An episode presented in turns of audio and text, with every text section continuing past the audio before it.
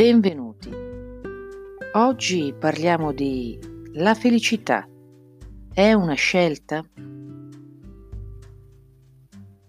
Bisognerebbe imparare a vivere al contrario, abbracciando l'inaspettato, lasciarsi andare, gioire degli eventi che ci accadono fuori dal nostro controllo. Perdere qualcosa può illuminare tesori che altrimenti non avremmo mai visto. Perdere un treno, un guanto, un oggetto cui eravamo affezionati può trasformarsi in un'occasione di arricchimento. Lasciarci andare, abbandonarci al fluire della vita, ci porta fuori dall'ordinario. Immaginare che, per esempio, quel guanto potrà scaldare le mani di una persona in difficoltà, già cambia la nostra reazione a ciò che ci accade.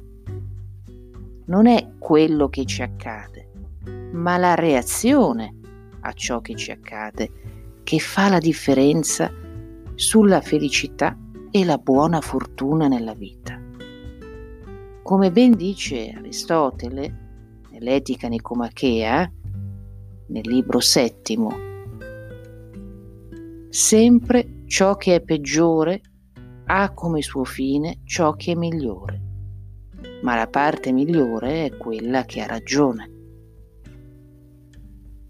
Anche tutta la vita si divide in due, ozio e occupazione, guerra e pace. Anche le azioni tendono ad alcune cose necessarie e utili, altre a cose belle. Nello scegliere queste cose eh, bisogna seguire la guerra in vista della pace, l'occupazione in vista dell'ozio, le cose necessarie e utili per quelle belle. Si deve sì poter attendere al lavoro e condurre la guerra, ma ancor di più godere la pace.